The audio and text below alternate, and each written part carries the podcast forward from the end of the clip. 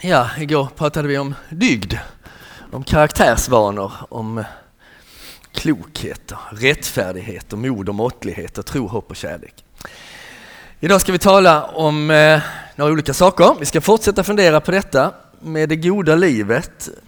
Jag tror det är frågor vi alla lever med faktiskt. Hur lever man ett gott liv? Hur lever man ett bra liv, ett rätt liv, ett liv som ärar Gud och tjänar honom? I den här tiden med så många olika röster kring hur man ska leva och vad man ska göra och hur man ska tänka och se på saker. Så eh, idag ska första delen här handla om evangeliet som drivkraft. Det blir lite classic. Och sen ska vi liksom fundera lite på några röster i tiden och eh, vi tror att Gud vill att vi ska orientera oss i det här landskapet vi är i. Så vi börjar med evangeliet som drivkraft och då börjar vi med evangeliet, ja tack. Människans värdighet. Vi är alla överens om att människan, alla människor har samma värdighet. Vi har en värdighet enbart i egenskap av att vara människa. Ingen har rätt att se ner på någon. Ingen behöver känna sig mindervärdig i förhållande till någon annan. Ändå är vi ganska duktiga på det där, att se ner på vissa och känna oss mindervärdiga gentemot andra. Men ingen har egentligen anledning att göra det. Och Gud bekräftar människans värdighet Jesus liknar henne vid ett mynt, ett värdefullt mynt som en kvinna letar länge efter. Du är ett mynt, säger han till oss. Och dessutom är vi älskade, vi är inte bara värdefulla. Det viktigaste vi vet om Jesus Kristus är att han älskar oss. Det viktigaste vi vet om oss själva, det är att vi är älskade av Gud. Så hans hälsning lyder alltid, du får finnas och det är bra att du finns. Det behöver vi säga till oss själva. Vi får vara glada över dem vi är. Vi ska inte vara förälskade i oss själva, som om vi saknade fel och brister, men eh, vi ska älska oss själva med en sund självaktning. Och dessutom behöver vi se på oss själva som unika. Så här skriver Wilfrid Stinnisen. Det är väldigt viktigt att varje människa betraktar sig själv som absolut unik. Så snart hon förstår detta upphör hon med att jämföra sig med andra, att konkurrera, att döma och bedöma sig själv i termer av mer eller mindre. Finns den där? Ja. Kommer till hälften där. Att alla människor är fyllda av Guds ljus minskar inte originaliteten. Varje människa är ett prisma som bryter ljuset på sitt eget sätt. Man känner igen samma ljus i den andra och ändå är det fullständigt unikt. Alltså där, att vi är unika gör ju att vi måste inte bråka med varandra om vem som är ja, alltså hur man ska vara och vem som är bäst och vem som är sämst. Vi är de vi är och vi ska vara det. Och det räcker så. Så detta om människans värdighet, det här är liksom ett litet golv vi får stå på innan vi fortsätter att tala om människans ovärdighet. För det är nästa rubrik. För nu kunde man ju önska att detta var allt som fanns att säga om människan. Då skulle Gud se på, sin, eh, på oss från sin himmel och så skulle han nynna med i Kents låt Du är värd att dö för.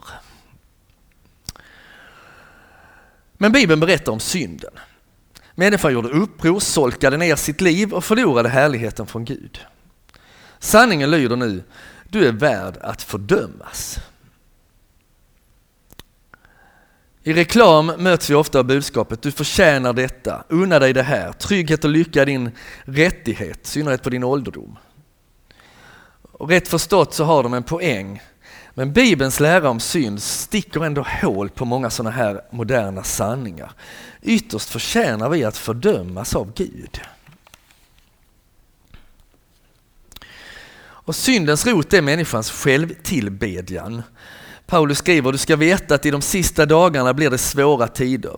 Människorna kommer att vara egenkära, pengakära, skrytsamma, stolta, hånfulla, olydiga mot sina föräldrar, otacksamma, gudlösa. Alltså allt kommer kretsa kring mig och alla andra blir statister i mitt liv. Så det är syndens riktning. Va? Vi är bortvända från Gud, vi är upptagna med oss själva. Det är som ett gravitationsfält som drar all uppmärksamhet in mot oss själva istället för upp mot Gud, ut mot vår medmänniska. Och därför tenderar också synden att göra oss partiska. Vi tänker saker som jag inte är sämre än andra eller um, när någonting händer så kan vi tänka att det visste jag hela tiden, det hade jag kunnat räkna ut. Trots att det finns jättemånga tillfällen där vi missbedömer saker så är vi ändå lite så stolta av oss och tycker att vi är rätt mycket klokare än många andra. Lärjungarna kan säga, Herre låt oss få sitta bredvid dig i din härlighet, den ene på din högra sida och den andra på din vänstra. Ja, det är den totala högmodet. Va? Nu ska du bli premiärminister i Israel, kan vi inte få sitta där Jesus? Du och oss. Det kan vara svårt att sätta fingret på synden, alltså det är inte så lätt det där faktiskt. Liksom synd, det, det, vad heter de? Ja, skit i det. Men i alla fall, jag kom, glömde ordet så vi struntar i det. Men i alla fall, det kan vara svårt. Um, men Paulus menar ändå att vi någonstans är, alltså någonstans är ändå synden tydlig för oss. Han förklarar, de visar att det som lagen kräver är skrivet i deras hjärtan. Och detta vittnar också deras samveten och tankar om som sinsemellan anklagar och till och med försvarar dem. Alltså vi kan känna skuld över det vi gjort, vi kan känna skam över de personer som har gjort detta, de vi är. Även om vi kanske inte tänker så mycket på det så finns det där i oss någonstans. Den här otryggheten, osäkerheten, rastlösheten. Långt ner i våra hjärtan så finns stolthet men det finns också en stor osäkerhet på oss själva. Och det är liksom syndens frukt, den här osäkerheten, den här otryggheten, den här stoltheten. Och det, liksom, det finns i alla människor. Överallt så vittnar detta om att vi har vänt oss bort från den bekräftelse vi skulle ha i Gud, den tillhörighet vi skulle ha i honom. I Bibeln är det ett sundhetstecken att man har kontakt med sådana här känslor och upplevelser. Ehm, det är bra att man upptäcker att världen förmodligen är galen och att våra hjärtan är ur funktion. Det talas om en sorg efter Guds hjärta som kan leda till ånger, som kan leda till att man liksom upptäcker detta, orienterar om sig, börjar, börjar söka Guds rike och hans rättfärdighet istället. Så det var människans ovärdighet. Du är värd att fördömas. Och så kommer upprättelsen i Kristus. I vår tid så är lösningen på människans rastlöshet att söka stärka självkänslan. Frågan som står i centrum lyder, vem är jag innerst inne? Jag måste lära känna mig själv, respektera mig själv, ta hand om mig själv. Jag måste förstå att bara jag kan bestämma mitt värde. Det är ungefär så det låter va? Och I Bibeln är lösningen omvändelse och evangelium. Frågan som står i centrum är inte vem är jag? Den finns också med, vi ska komma till den. Men det är vems är jag? Det är den stora frågan. Vems är jag? Vår upplevelse av mindervärde, rastlöshet, skam, skuld, sår, utsatthet möts inte genom att vi boostas och får höra att vi egentligen är fantastiska. Utan det möts genom att vi benådas. Varför kallade Gud Israel? För att de var så värdefulla för honom? Ja, ändå inte riktigt. Vi ska se vad som händer här. Ty du är ett heligt folk inför Herren din Gud. Dig har Herren din Gud utvalt att vara hans egendomsfolk framför alla andra folk på jordens yta. Det var inte för att ni var större än alla andra folk som Herren fäste sig vid er och utvalde er. Ni var tvärtom mindre än alla andra folk. Utan det var därför att Herren älskade er och höll den ed som han hade svurit era fäder som Herren förde ut er ut med stark hand och befriade dig ur träldomshuset, ur den egyptiske kungens hand och faraos hand. Så Gud utväljer lilla Israel, inte fantastiska Israel, utan därför att han älskade dem. Och poängen med att han utväljer dem är ju att han genom det utväljer alla andra folk också. Israel finns till för de andra folken. Det är inte bara för deras egen skull de blir utvalda, de blir utvalda för alla andras, andra folks skull också. Paulus säger så här. Och det som för världen var obetydligt och föraktat och inte fanns till, det utvalde Gud för att tillintetgöra göra det som fanns till, för att ingen människa ska berömma sig inför Gud. Tack vare honom är ni i Kristus Jesus. För oss har han blivit vishet från Gud, rättfärdighet, helgelse och återlösning. För att det ska bli som det står skrivet, den som berömmer sig ska berömma sig av Herren. Och här kan vi känna som, men snälla Paulus, menar du att synden skadat oss så hårt att du har rätt att säga att det är som om vi inte fanns till? Det som inte fanns till. Det utvalde Gud. Ja, skulle Paulus svara. Precis så. Gud älskar dig och därför räknas du som värdig. Han älskar dig i din ovärdighet, inte för att du är god utan för att han är god. Och detta som först kan kännas som en total kränkning är det mest befriande svar vi kan få. Vi behöver inte vara amazing. Det räcker att vi är amazed by God's grace. Vi får börja glädja oss i Gud istället för att känna efter i oss själva. Vi kan sluta tänka, hur kändes det att gå på gudstjänst idag? Det är som att fråga, hur kändes det att äta idag? Hur kändes det att gå på gymmet idag? Ja, men det gjorde kanske nytta även om det inte kändes så mycket. Eller det, kanske bara var jobbigt att gå på gymmet, ändå gjorde det nytta. Um, kändes det som om Gud älskade mig? Alltså alla sådana tankar vi kan ha. Känns det som om jag verkligen är kristen? Nej, han älskar oss i vår ovärdighet. Maria blev högt benådad och därför gläder hon sig Gud, hennes frälsare. Hon tänker inte wow, jag måste ju vara något speciellt. Nej, hon tänker överhuvudtaget inte så mycket på sig själv. Hon tänkte på Gud och ärade honom, gladde sig i honom. Det står så här i Saltaren 103. Som en far förbarmar sig över barnen så förbarmar sig Herren över dem som vördar honom. För han vet hur vi är skapade. Han tänker på att vi är stoft. Det står inte Gud tänker på att vi är fantastiska. Nej, han visar oss barmhärtiga, barmhärtighet och vi får visa oss själva barmhärtighet därför att vi är små, brustna, dödliga, bristfulla. Det är upprättelsen i Kristus. Eh, mm. Att förstå där.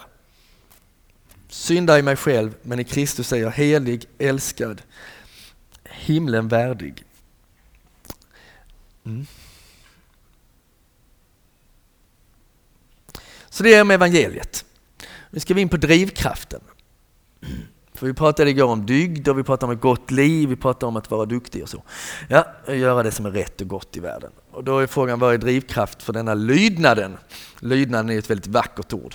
Det uttrycker att det är inte bara jag som finns, utan jag hör ihop i ett sammanhang och jag får underordna mig under det gemensamma goda. Så lydnad är viktigt. Drivkraften är varken lagiskhet eller laglöshet. Innan vi tar emot nåden så hatar vi både Gud och lagen. Vi drivs av plikt och möjligen rädsla. Magnus Persson som är pastor United i Malmö, han liknade vid en tonåring vars föräldrar säger du eh, kan du inte sätta på dig en skjorta, vi ska iväg på fest nu. Och tonåringen svarar okej okay då, jag får väl sätta på mig en skjorta. Nöjd nu? Ja, men alltså vi ska inte iväg på begravning, du får gärna se lite glad ut också. Okej, okay, jag ska se glad ut också. Duger det nu då? Jaha, ingenting som duger. Alltså den här hela tiden trotsen, va? man är liksom trött på Gud, man tycker att han hela tiden lägger en massa bördor på en. Ehm, um, ni ska leva upp till detta, gör detta, håll detta, lyssna till dessa orden. Så tycker man att det är jätteplågsamt. I Jesu liknelse om den förlorade sonen möter vi i slutet sonens bror. Han säger, här har jag slavat för dig alla dessa år och aldrig gått emot ditt ord. Och kanske ser vi också så på relationen till Gud. Han är en krävande herre som vi slavar för. I en annan av Jesus liknelser möter vi en man med en talent som han gräver ner i jorden. Och då frågar hans herre honom, han kommer tillbaka, han har varit iväg och rest och sådär, handlat lite. Så kommer han tillbaka så frågar han, varför satte du inte din in i en bank? Och då säger han, herre jag visste att du är en hård man som skördar där du inte har sått och samlar in där du inte har strött ut. Ja, jag var rädd och gick och gömde din talent i jorden. Alltså det var så han såg på sin herre va? En krävande typ, hela tiden. Obehaglig. Och det är lite lagiskheten när vi drivs av dåligt samvete hela tiden. Och det blir väldigt lätt så i våra kristna liv. Det är dåligt samvete som driver oss och allt vi kommunicerar till andra det är också dåligt samvete. Ni borde ha dåligt samvete allihop. Det är väldigt lätt att bli så. Vi ska plisa Gud för att han ska bli vänligt sinnad. Det är ju inte alternativet till det laglöshet. Att vi liksom bara strunt i lagen. Ehm, nu har vi fått evangeliet, nu kan vi leva som vi vill. Det var ju Johannes inne på igår. Va? Men alternativet är ett evangelium som får befria och förvandla oss. Målet är att vi ska bli allt mer lika den mest normala människan i hela historien. Jesus själv. När vi ser på Jesus så konstaterar vi det där, det är att vara människa på riktigt. Så Gud vill lära oss att genuint älska vår medmänniska och älska honom. Drivkraften får bli evangeliet. Och nu ska vi se på hur det ser ut. För det kan vi luras lite av. Och då vill komma in på förtroendet för Jesus. För vi, jag ska komma in på tacksamheten snart, men jag tror det finns en fara i att börja med det. För tänk dig att du en dag var nära att drunkna och räddades av en man i sista stund. Du skulle känna en enorm tacksamhet till den här mannen. Men min fråga är, skulle du lyda honom? Skulle du av tacksamhet lyssna till de råd han gav dig och handla så som han menade var rätt? Ja, det är naturligtvis inte självklart. Mannen kunde ju ha varit en komplett idiot. Kunde liksom dratt ner dig i knarkträsket. Vi lyder och mottar råd från en person som vi har förtroende för, som visar prov på goda kunskaper, omdöme, vänfasthet. Och I Bibeln är det framförallt tron, förtroendet för Gud, som gör att människor tar emot hans vägledning och kallelse som vill lyda, att de vill lyda honom. Det är inte tacksamheten i första hand, den kommer också, men i första hand är det förtroendet. Psalm 78 och 7. De skulle sätta sin lit till Gud och aldrig glömma hans gärningar utan hålla hans bud. Varför håller de hans bud? Jo, därför att de litar på honom. De ser vilka gärningar han har gjort. De säger, vi har förtroende för dig Gud och därför lyder vi dina bud. Israels folk gjorde en guldkalv i eh, öknen eftersom de inte litade på Gud. Gud dröjde där uppe på berget och de tyckte de behövde något konkret, något materiellt. Och jag tror egentligen alltid när vi faller i synd, om vi börjar analysera det, så beror det på de två sakerna. Vi har inte tålamod att vänta in att Gud ska ge oss det vi behöver. Och vi behöver något konkret. Mm. Annorlunda är det med trons hjältar i Hebreerbrevet 11. Lyssna här. I tro bar Abraham fram Isak som offer när han sattes på prov. I tro höll Moses föräldrar sitt nyfödda barn gömt i tre månader. Genom tron föll Jerikos murar sedan man hade gått runt dem i sju dagar. Genom förtroendet till Gud, genom förtroendet på att han finns där och hjälper och leder och räddar. Paulus talar om hur Jesus stödjer honom förtroende inför framtiden. Han som inte skonade sin egen son utan utlämnade honom för att hjälpa oss alla. Varför skulle inte han skänka oss allt med honom? Varför skulle vi inte kunna ha förtroende för honom?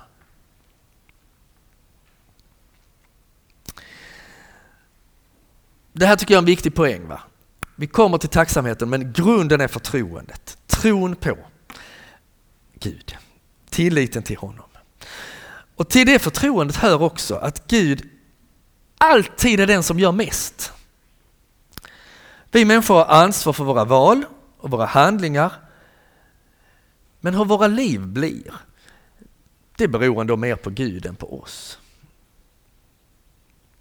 Och ett sådant påstående kan vid första anblicken uppfattas helt självutplånande. Men ju mer vi tar in det, desto mer befriande upptäcker vi att det är. Jag har ansvar, men Gud har ett ännu större ansvar. Han är min skapare. Det är hans uppehållande nåd som gör att jag överhuvudtaget kan vara människa och åstadkomma något. Moder Teresa i Calcutta bad Gud låt mig få vara en pennstump i din hand. Gud låt mig få vara en pennstump i din hand. Det är liksom någonting av detta. Du är den som gör mest, men låt mig också få finnas med. Eh, mm. Jag sitter inte på läktaren och tittar på mitt eget liv, jag är naturligtvis delaktig i det. Men, men det är Gud som verkar.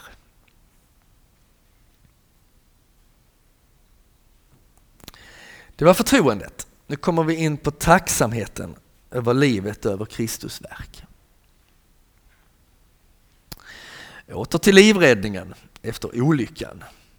Mannen som räddade ditt liv visar sig vara en otroligt klok, varm, pålitlig person. Precis en sådan som du har behov av.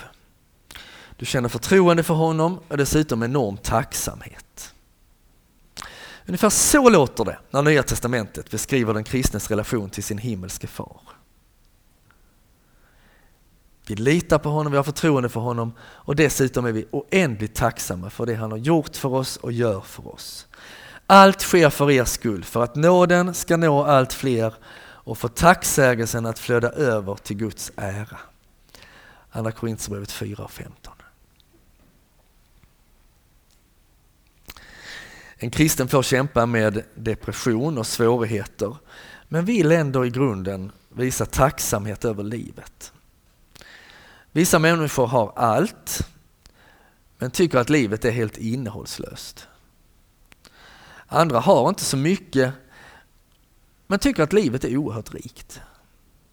Det är som om de får ut allt ur ingenting.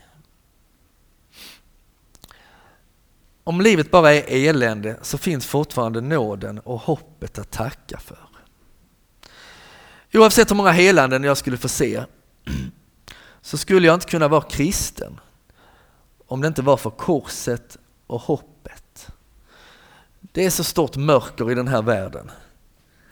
Så utan Jesus kors, utan att han liksom det får lysa upp segern över all ondska och utan hoppet om att det här ska, ska bli någon ordning en dag. Nej, det hjälper liksom inte med massa helanden. Det är fantastiskt, det är liksom tecken varje gång på att Gud finns och är god och, och har något fantastiskt som, som väntar oss. Men korset och hoppet, det är det som gör att vi kan vara kristna. Utan det så håller det inte. Berit Simonsson som eh, vad heter det, jobbar inom oasrörelsen. Hon berättade att hon vaknade upp en morgon i februari. Iskall morgon var det. Och så hörde hon fåglarna sjunga där ute utanför fönstret. Så tänkte hon, varför sjunger fåglarna? Det är iskallt, det är februari. Ja, vad var svaret? Jo, för de orienterar sig mot ljuset. Mm.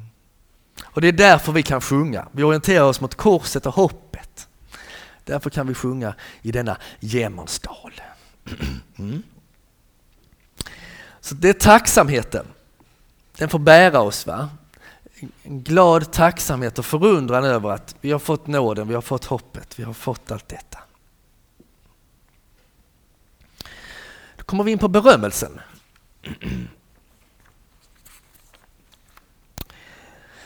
Paulus kan vara ganska oblyg. När det gäller delar av hans tjänster för Guds rike har han inga problem att berömma sig. Och med berömma sig menar jag inte att han skryter och imponerar på andra, det är nästan så han kan göra det ibland faktiskt. Men, men, men eh, det är ändå inte det som är det viktiga här. Utan det jag menar är att han är inte blyg för att säga som det är med saker och ting. Hans insats var en god och värdefull gåva till arbetet för Guds rike. Och det konstaterar han ganska förnöjt alltså. Det kan låta så här. Vi däremot berömmer oss inte gränslöst utan håller oss inom gränsen för det område som Gud har tilldelat oss, att vi skulle nå fram även till er. Vi går inte för långt i vårt beröm som om vi aldrig hade nått fram till er. Vi var ju de första som nådde er med Kristi evangelium. Vi vill inte berömma oss gränslöst av andras arbete, men när er tro växer hoppas vi att vårt arbetsfält hos er ska utvidgas kraftigt. Då kan vi förkunna evangeliet i område bortom ert och, och, och, och behöver inte berömma oss av det som redan är uträttat på någon annans område. Den som berömmer sig ska berömma sig av Herren. Det är ju inte den som rekommenderar sig själv som består provet utan den som Herren rekommenderar. Så Paulus han talar ändå om att han liksom kan berömma sig, inte gränslöst, men ändå. Han har gjort ett arbete som har lett till människors frälsning. Och man tänker att han är rekommenderad av Gud. Det är uppenbart att han är rekommenderad av Gud. Vi fortsätter, detta var Andra Korinthierbrevet 10, 13-18. Första Korinthierbrevet 9 och 1. Är jag inte fri, är jag inte apostel? Har jag inte sett vår Herre Jesus? Är ni inte mitt verk i Herren? Alltså ganska frimodigt säger han, ni är mitt verk. Nästa bibelvers, första Thessalonikerbrevet 2, 19. Vem är vårt hopp, vår glädje, vår ärekrans inför vår Herre Jesus när han kommer om inte ni? Ja, ni är vår ära och glädje. Så det är Paulus ära att han har fått föra de här människorna till tro. Det, det kan han ta till sig. Va? Det är jag som har gjort det. Det är jag som har förkunnat här. Jag har rest till er och förkunnat. Och det, i alla fall någorlunda, eller i någon utsträckning så kan jag berömma mig av det. Va? Ett bibelställe till, Filipperbrevet 2, 14-16. Gör allt utan att klaga och tveka så att ni blir fläckfria och rena, Guds oskyldiga barn mitt i ett falskt och fördärvat släkte. Där ni lyser som stjärnor i världen när ni håller fast vid livets ord. Då blir ni en ära för mig på Kristi dag. Att jag inte har kämpat förgäves och arbetat förgäves. Jag hör inte så många kristna som säger så här idag kanske. Jo, indirekt, men inte direkt så. Att eh, ja, jag fick föra dem till tro, det är en ära för mig. Och ibland får vi, tror jag att vi får säga till oss själva, nu gläder sig Gud över det arbete jag har fått utföra. Vi gör en nykter bedömning av det och konstaterar att detta som jag nu har gjort, detta begränsade arbete, det har glatt Gud. Jesus säger så här i Johannes evangeliet 5.44. Hur ska ni kunna tro när ni tar emot ära av varandra och inte söker den ära som kommer från den enda guden? Alltså Gud ärar oss. Mm. Så notera vad jag nu har talat om. Jag har talat om vår kallelse, vår insats. Vårt arbete innebär verklig ansträngning, verklig glädje och smärta och verklig belöning från Gud. När Paulus däremot ska tala om hela sitt liv så är han inte särskilt stolt. Han är en syndare och känner av det i sitt liv. När stoltheten över det som trots allt blev av hans liv, det hittar han på ett annat ställe. Och jag tänkte att vi nu ska läsa en vers från Galaterbrevet 6 och 14. Tyst för oss själva. Ska vi se lite hur det känns. För min del vill jag aldrig vara stolt över något annat än vår Herre Jesu Kristi kors. Alltså läs detta för dig själv och tänk att det är du själv som säger detta. För min del vill jag aldrig vara stolt över något annat än över vår Jesu Kristi kors.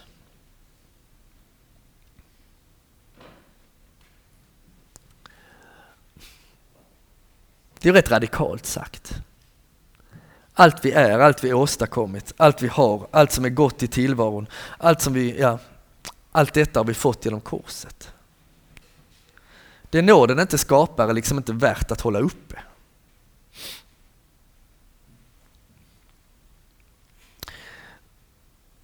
Så vi, vi ser liksom två spår här. Va? Berömmelsen den har vi i Kristi kors. Alltså om, om Guds nåd lämnade oss så skulle vi inte kunna göra någonting. Det skulle vara ute med oss, det skulle vara fördömelse. Men Gud har gett oss sin nåd och i gensvar på det tjänar vi honom och för det får vi också belöning och beröm av Gud. Han gläder sig över det, den tjänsten. Men jag tror att väldigt mycket skulle förändras om vi tog in de här orden av Paulus från Galaterbrevet 6 och 14 om berömmet i Kristus. Kraven på att lyckas skulle kunna börja släppa. Kristus har lyckats i mitt ställe. Han är min stolthet. Vi skulle kunna mötas som jämlikar. Student eller mammaledig, docent eller arbetssökande, rik eller skuldsatt, frisk eller sjukskriven, teoretiker eller praktiker, handikappad eller normalhandikappad. Hur olika våra liv än ser ut så är det korset som är vår glädje och vår djupaste identitet. Genom evangeliet blev vi rättfärdigförklarade och därigenom lyckliga. Vi vänder ju ofta på det. Vi förklarar dem lyckliga för rättfärdiga. Och så lyckliga de ser ut, så mycket de har. Och så avundas vi, och framförallt avundas vi ju dem som vi känner oss lika. Det är därför vi kan vara helt tokiga i Zlatan och glädja oss över varenda framgång han får. Men blir superfrustrerade när våra vänner hittar kärleken eller jobbet eller kommer in på en utbildning eller ser superbra ut och vi själva står och stampar och känner oss efterblivna. Istället för att glädja oss över rättfärdigheten så avundas vi dem som vi uppfattar som lyckliga.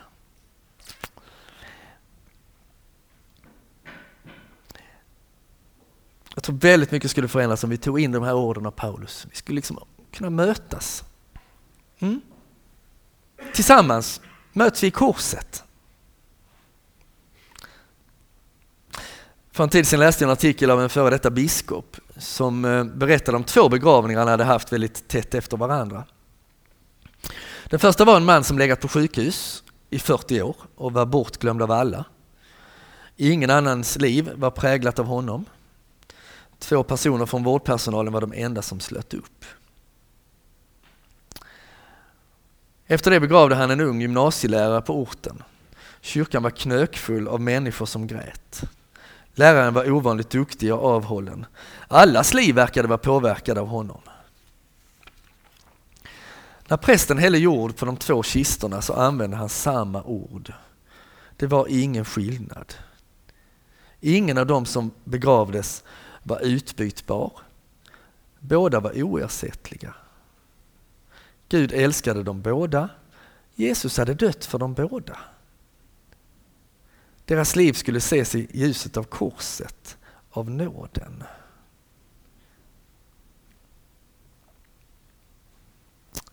Mm.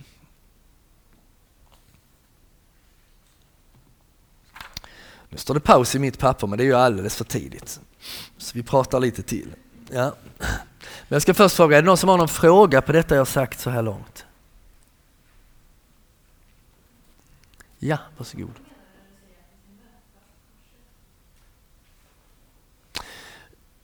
Jag menar det jag var inne på från början egentligen.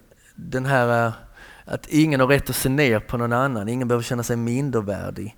Eh, vår stolthet är Jesus och det han har gjort för oss. Det är det som är vår stora glädje och vi möts i den glädjen tillsammans utan att liksom konkurrera ut varandra. Det handlar inte om vem som är störst, bäst och vackrast utan det handlar om Ehm, Guds nåd och vad den får göra i oss. Och vi får hjälpa varandra att liksom se mer av det. Mm. Vi möts som syskon på det sättet. Syskon bråkar man ju med, men um, mm. syskon som man inte bråkar med. Ja. Nu är jag så stolt över att jag har hunnit med en fråga idag så nu kan jag fortsätta med gott samvete. Finns det en ny slice? Underbart. Att hitta rätt bland rösterna i tiden, låter det bra? Jep, nu kör vi lite sånt också. Så nu byter vi spår. Jag inledde med att tala om människans värdighet, som jag sa nu, att hon är älskad, får vara glad över den hon är viktigt. Och ändå vill jag, fram till lunch nu, bråka lite med en del röster i tiden. Jag tror nämligen att vi hamnat lite i ett jagets tyranni i vår tid. Aldrig förr i historien har vi talat så mycket om jaget och självet. Självutveckling, självuppfattning, självbild, självkänsla, självförverkligande. Vi ska arbeta med oss själva, älska oss själva, tro på oss själva, vara snälla mot oss själva. Unna oss själva. Och dessutom tror jag aldrig för att vi har frågat så ofta, eh, hur är läget? Hur känns det? Så vi har blivit väldigt mycket, hur har jag det? Vem är jag, hur har jag det? Vi ska, fundera, vi ska fundera lite nu kring det goda livet och försöka ge lite andra röster än de vi kanske möter i vår tid. Och det blir lite tillspetsat, ni får gärna säga emot. Och om ni tycker att någon punkt är en nonsens så vänta på nästa, den kan vara helt epic. Man vet inte. Mm. Lev i nuet, det förflutna och det kommande. Och detta är kanske inte det vi hör i vår tid, utan det, det jag säger, det, de här rubrikerna det är liksom mina uppmaningar. Men de står i kontrast mot något som jag ska komma in på. Professorn Ove Wikström i Uppsala, han sätter ord på ett fenomen i vår tid när han skriver Jag vet inte vart jag är på väg, därför gäller det att skynda sig. Jag vet inte vart jag är på väg, varför jag finns här, vad meningen med detta livet är. Någon evighet finns inte, utan det gäller att trycka in så mycket som möjligt i vårt relativt korta liv. Lev hårt, passa på att njuta, det är borta imorgon. Maximera, extra allt, min vilja, min lycka, mitt självförverkligande. Jag får inte missa livet, jag måste bli lycklig. Det var det Johannes eh, polemiserade lite mot igår, igår kväll. Idag används uttrycket fånga dagen ofta med just den här innebörden. Va? Livet är kort, kör hårt, fånga dagen, grip livet. Man kan säkert tolka uttrycket fånga dagen på någon, något annat sätt, så om ni har det på ett kylskåp så låt det stå kvar, det gör inget alltså. Men, men det kan bli väldigt kravfullt. Vad har livet att erbjuda för den som är nere eller har behov av att bara gå runt och såsa i lägenheten en hel dag? Vi fångar ju inte livet. Vi griper inte livet. Det är livet som griper oss. Lyckan når oss glimtvis, ibland helt oanmäld. Och den försvinner också. Vi kan liksom inte fånga den riktigt. Som kristna har vi en sån horisont som är mycket större än dagen och det är det som är min poäng med detta. Vi möter Gud och varandra i nuet. Nuet är viktigt. Och vi kan inte med vårt bekymmer förlänga morgondagen. Eller förlänga, ja, ge en dag till. Och ändå står inte fånga dagen i Bibeln. Om vi vet var vi är på väg behöver vi inte fångas i nuet eller fånga nuet, inte nödvändigtvis. Vi kan få tänka på det som varit. En stabil identitet som människa kräver ju att vi stannar upp i vår historia. Vår förhistoria hjälper oss att stå fast, veta, här kommer jag ifrån, eh, detta är jag, det här har jag blivit.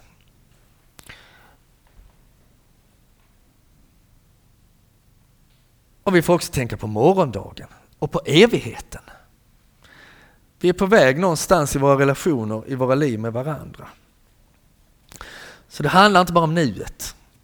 Det handlar inte bara om att få ut max av den här dagen. Vad är det hon ber Selma Lagerlöf? Gud låt mitt liv komma till mognad innan det är tid att skördas. Det är ett lite annat sätt att se på livet. Låt mig få mogna dag för dag. Jag vet inte när mitt liv ska skördas. Jag vet inte hur långt det blir.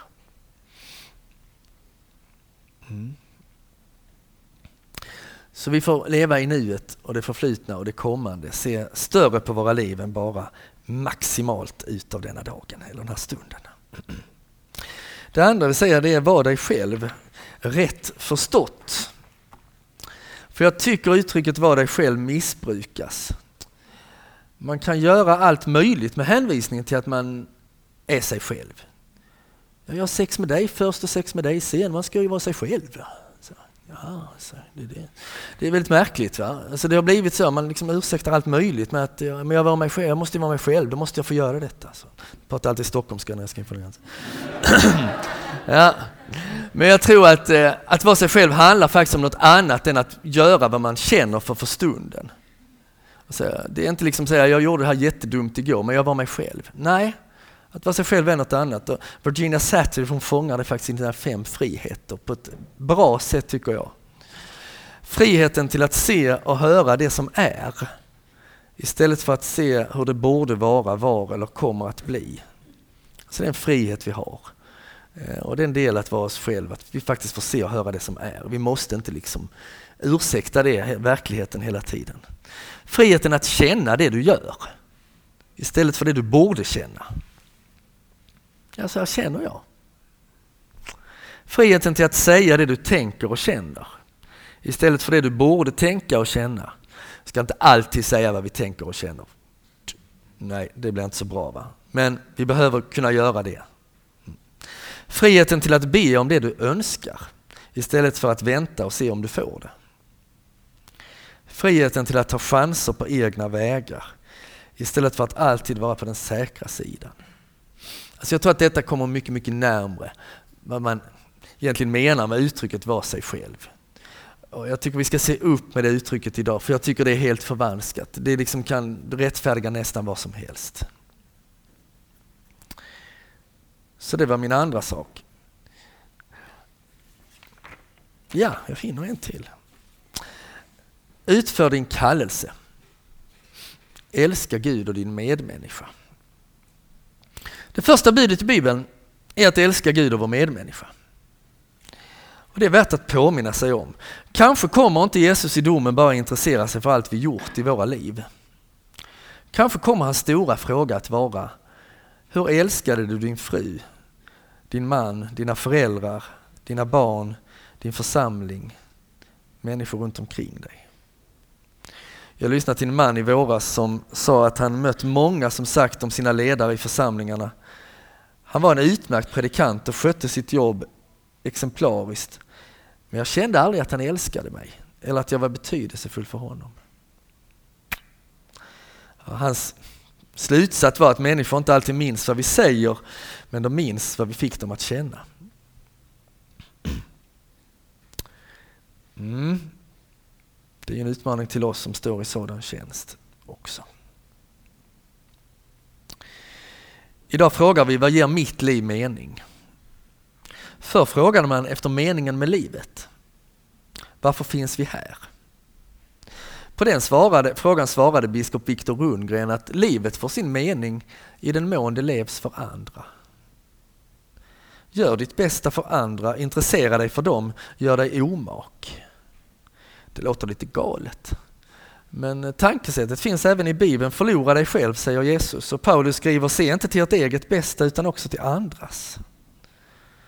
Huvudfrågan verkar inte vara vad är bra för mig utan vad är bra för Guds rike, vad är bra för församlingen, vad är bra för min medmänniska. Ja, så ska jag också älska mig själv naturligtvis. Men förlorar man sig inte själv om man tänker så här? Jag tror inte det. Jag tror inte riktigt det är sant att människan är mest sig själv längst inne i sitt inre. Att målet är att skala av lager för lager tills man når kärnan, substansen i det fördolda. Så tänker vi ganska mycket idag. Va? Innerst inne. Vem är jag innerst inne? Och det är väl en bra fråga. Det tror jag är en viktig fråga. Va? Vi behöver känna efter så. Men vi finner oss själva i relationer. När vi handlar, när vi gör saker, när vi umgås. När vi, ja, det är då vi upptäcker våra förmågor, våra gränser, våra preferenser. Vi införlivas i en gemenskap, vi ser vad vi längtar efter, vi ser vad umgänget gör med oss. Så jag tror inte riktigt det är sant bara detta innerst inne, utan jag tror faktiskt allting säger någonting om vilka vi är. Um, vi införlivas i en gemenskap, vi tar vår plats, vi spelar vår roll. Vad vill jag ha sagt med detta? Jo, jo, det jag vill ha sagt är helt enkelt att målet kanske inte är bara att liksom sitta där och fundera, vem är jag innerst inne? Utan ut och lev istället. Älska andra, gör något för andra. Jag brukar ta den här bilden när man sitter på en fin fest. Jag ska på bröllop imorgon. Kanske man sitter tänker så, ja, nu sitter jag här, hamnar vid de här människorna och så tänker jag nu ska jag bete mig riktigt belevat och klokt. Jag ska visa mig som en smart person. Ja, en belevad, smart, duktig människa, gör ett gott intryck. Um, ska äta på ett vårdat sätt och ja, så. Vad händer då? Jo, man blir ganska stel. Va? Man ger inte så mycket av sig själv. I samtalet är man hela tiden fokuserad på sig själv och liksom, vad sa jag nu? Oh, nu sa jag lite något konstigt, nu tycker de att jag är knäpp. Och, och nej, nu spillde jag en, liksom, en morot och så. Alltså hela tiden handlar det om detta, va? Vem är, vad, vad gör jag nu? Jättenervös. Om jag istället bara glömmer mig själv och tänker, ja men vad trevligt med dessa människorna. Undrar vilka de är. Det ska bli spännande att lära känna dem. Vad kul att få prata med dem och vad gott med mat. Då ger jag mycket mer av mig själv jag glömmer mig själv och jag ger mig själv mycket mer naturligt. Jag sitter inte där spänt och analyserar mig hela tiden, utan jag är mig själv i mycket högre grad. Så det ligger kanske en poäng i detta. Förlora dig själv och du ska vinna dig själv. När Jesus pratar om det så handlar det om att vi inte ska ursäkta våra synder. Va? Du måste liksom ångra dig, förlora dig själv totalt så att du kan bli benådad. Men jag tror också att det kan vara en livsregel. Mm. Att vi behöver inte tänka att vi alltid har en kamera riktad mot oss själva, för vi har faktiskt inte det.